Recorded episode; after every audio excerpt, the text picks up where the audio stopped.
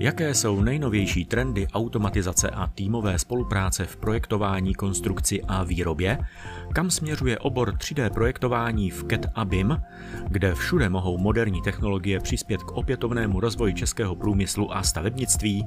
O tom diskutovali odborníci ve strojírenství a stavebnictví během 18. ročníku konference CAT Forum 2021, která proběhla 21. a 22. září v Brně. Uspořádali ji společnosti Arcans Systems a Autodesk. Bavíme se o využívání dat a informačních technologií pro to, pro co e, v podstatě byly připraveny.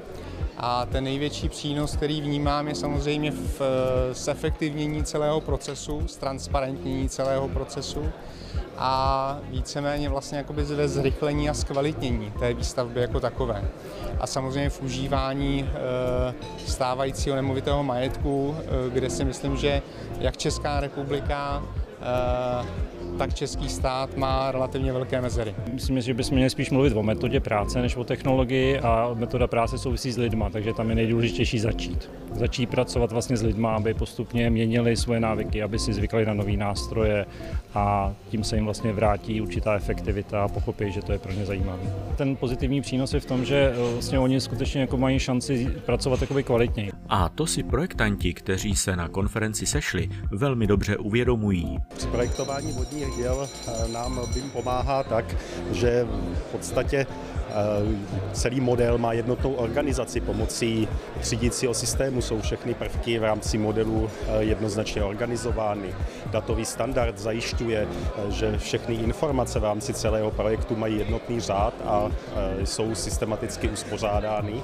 A komunikace potom mezi investorem, projektantem, případně i stavbou při realizaci má v podstatě pevný řád možností je využít i společné datové prostředí, které dále řeší eh, různé eh, systémy různých schvalovacích protokolů, předávacích protokolů a další zprávu metadat, které jsou na jednotlivé eh, dokumenty v datovém prostředí navázány. Velký význam má BIM technologie i ve správě objektů. Pro nás jako pro developera, který jednak staví, staví budovy a i zároveň ji provozuje, tak není přínos eh, BIMu a BIMovských řešení je hlavně pro tu, pro tu zprávu, kde systém BIM nám umožňuje mít na jednom místě obrovské množství dat, který používáme, používáme v rámci zprávy.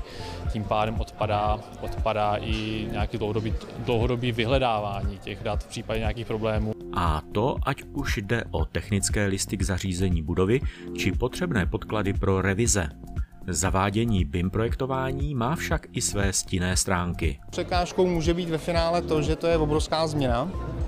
Eh, bavíme se o tom, že musíme nejdřív eh, standardizovat eh, procesy, které využíváme v rámci stavebnictví.